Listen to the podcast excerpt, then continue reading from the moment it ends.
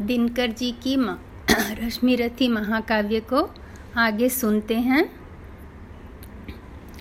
षष्ठ सर्ग में दिनकर जी ने बहुत सुंदर प्रश्न उठाया है कि पौरुषत्व क्या है? सिर्फ़ खड़ग उठा के मारना और मरना? कि दूसरों की जान बचाने के लिए अपना जीवन दे देना? उन्होंने बहुत सारे सवाल उठाए हैं इस सर्ग में, जिन्हें आप ध्यान से सुने। कि हर एक मनुष्य के अंदर मानवता रहती है, जो कि उसके अंदर अमृत जैसे रहती है और वो आगे आना चाहती है, पर फिर पशुता आगे आ जाती है और वो पीछे हट जाती है। तो हम कब इस पशुता से बाहर निकल पाएँगे और हम कब अपनी मानवता को सामने ला पाएँगे? दिनकर जी यह भी पूछते हैं कि कृष्ण ने जब दुर्योधन ने कहा कि बिना युद्ध एक सुई के नोक जैसी ज़मीन भी न देंगे, पाँच गाँव को छोड़ने की छोड़ दीजिए, तब कृष्ण ने ये क्यों नहीं कहा? कि ठीक है, फिर से पांडव वन में रह जाएँगे। पाँच गाँव के खातिर इतने सारे जन समुदाय को मरने नहीं देंगे। तो वो ज़्यादा अच्छी बात होती शायद। खैर, हम सुनते हैं षष्ठ सर को। नरता कहते हैं जिसे, सत्व क्या वह केवल लड़ने में है? पौरुष क्या केवल उठा खड़ग मारने और मरने में है? तब उस गुण को क्या कहें? मनुज जिससे न मृत्यु से डरता है, लेकिन तब भी मारता नहीं वह स्वयं विश्वहित मरता है। है वंदनीय नर कौन? विजय हित विजय हित जो करता है प्राणहरण? या सबकी जान बचाने को देता है जो अपना जीवन? चुनता आया जय कमल आज तक विजयी सदा कृपाणों से, पर आह निकलती ही आई हर बार मनुज के प्राणों से। आकुल अंतर की आह मनुज की इस चिंता से भरी हुई, इस तरह रहेगी मानवता कब तक मनुष्य से डरी हुई। पाश्विक वेग की लहर लहू में कब तक धूम मचाएगी, कब तक मनुष्यता पशुता के आगे यूँ झुकती जाएगी। ये जहर न छोड़ेगा उभार। अंगार न क्या बुझ पाएँगे? हम इसी तरह क्या हाय? सदा पशु के पशु ही रह जाएँगे। किसका सिंगार? किसकी सेवा? नर का ही जब कल्याण नहीं, किसके विकास की कथा? जनों के रक्षित जब प्राण नहीं, इस विस्मय का क्या समाधान? रह रह कर यह क्या होता है? जो है अग्रणी, वही सबसे आगे बढ़ धीरज खोता है। फिर उसकी क्रोधा कुल पुकार सबको बेचैन बनाती है।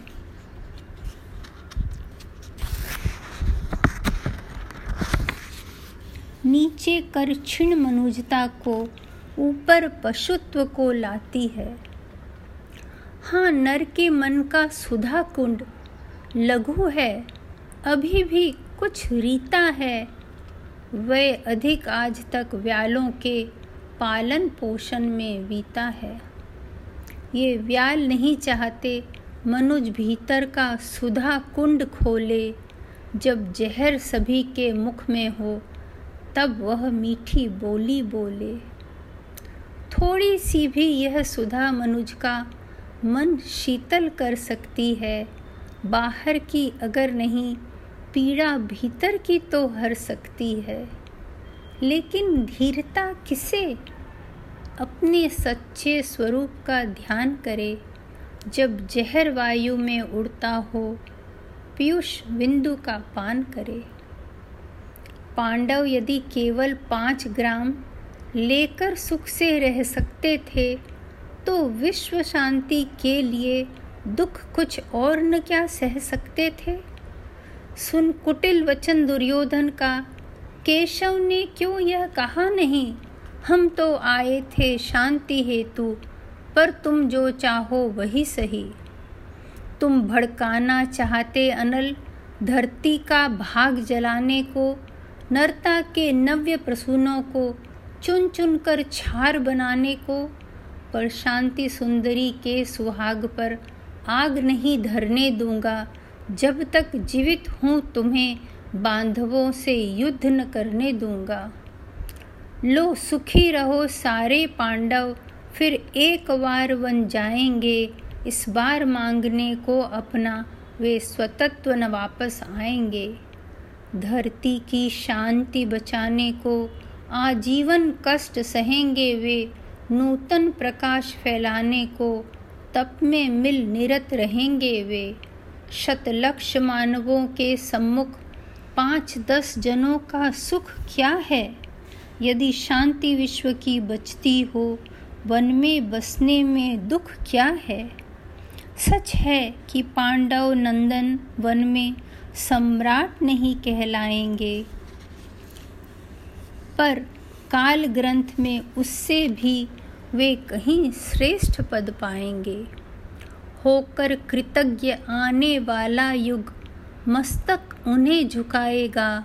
नव धर्म विधायक की प्रशस्ति संसार युगों तक गाएगा। सीखेगा जग, हम दलन युद्ध का कर सकते त्यागी होकर मानव समाज का नयन मनुज कर सकता वैरागी होकर। पर नहीं, विश्व का अहित नहीं, होता क्या ऐसा कहने से? प्रतिकार अनय का हो सकता, क्या उसे मौन हो सहने से? क्या वही धर्म है?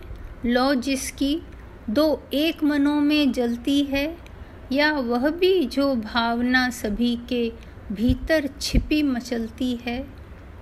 सबकी पीड़ा के साथ व्यथा, अपने मन की जो जोड़ सके, मुड़ सके जहाँ तक समय उसे निर्दिष्ट दिशा में मोड़ सके।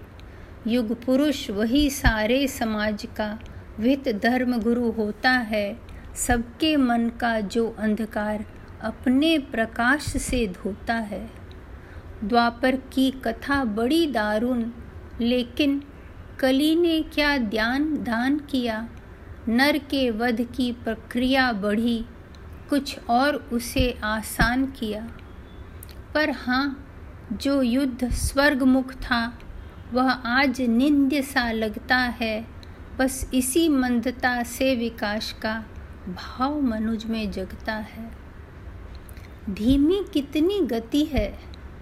विकास कितना अदृश्य हो चलता है।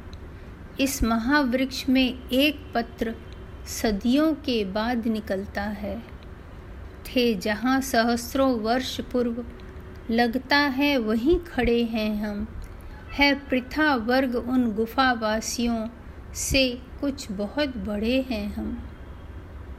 अनगढ़ पत्थर से लड़ो लड़ो, किटा किट किटा नाक नखों से दांतों से या लड़ो वृक्ष के रोम पुक्ष पुरित वज्रीकृत हाथों से, या चढ़ विमान पर नर्म मुट्ठियों से गोलों की वृष्टि करो, या जाए, आ जाए लक्ष्य में जो कोई निष्ठुर हो, सबके प्राण हरो। ये तो साधन के भेद, किंतु भावों में तत्व नया क्या है?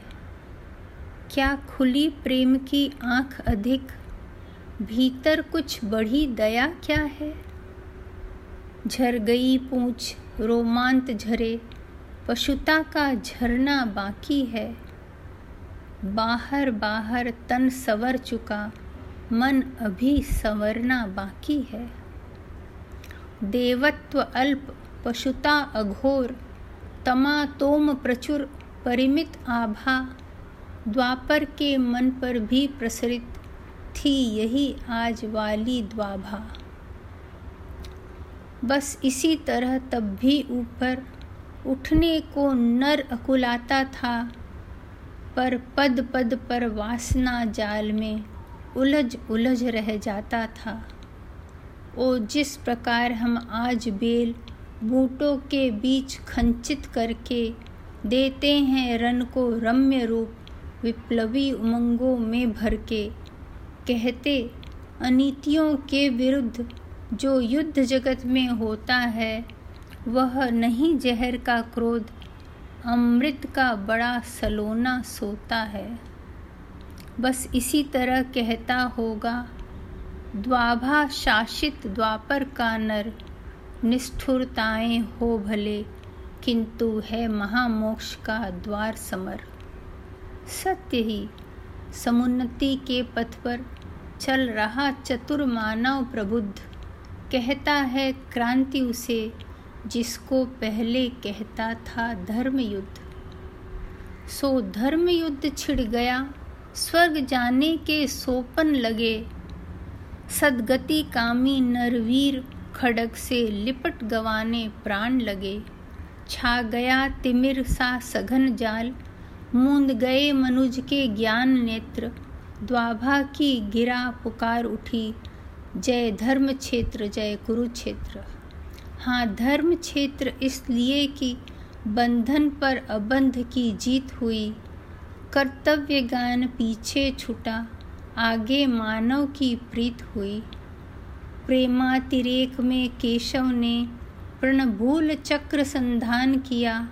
भीष्म ने शत्रु को बड़े प्रेम से अपना जीवन दान दिया।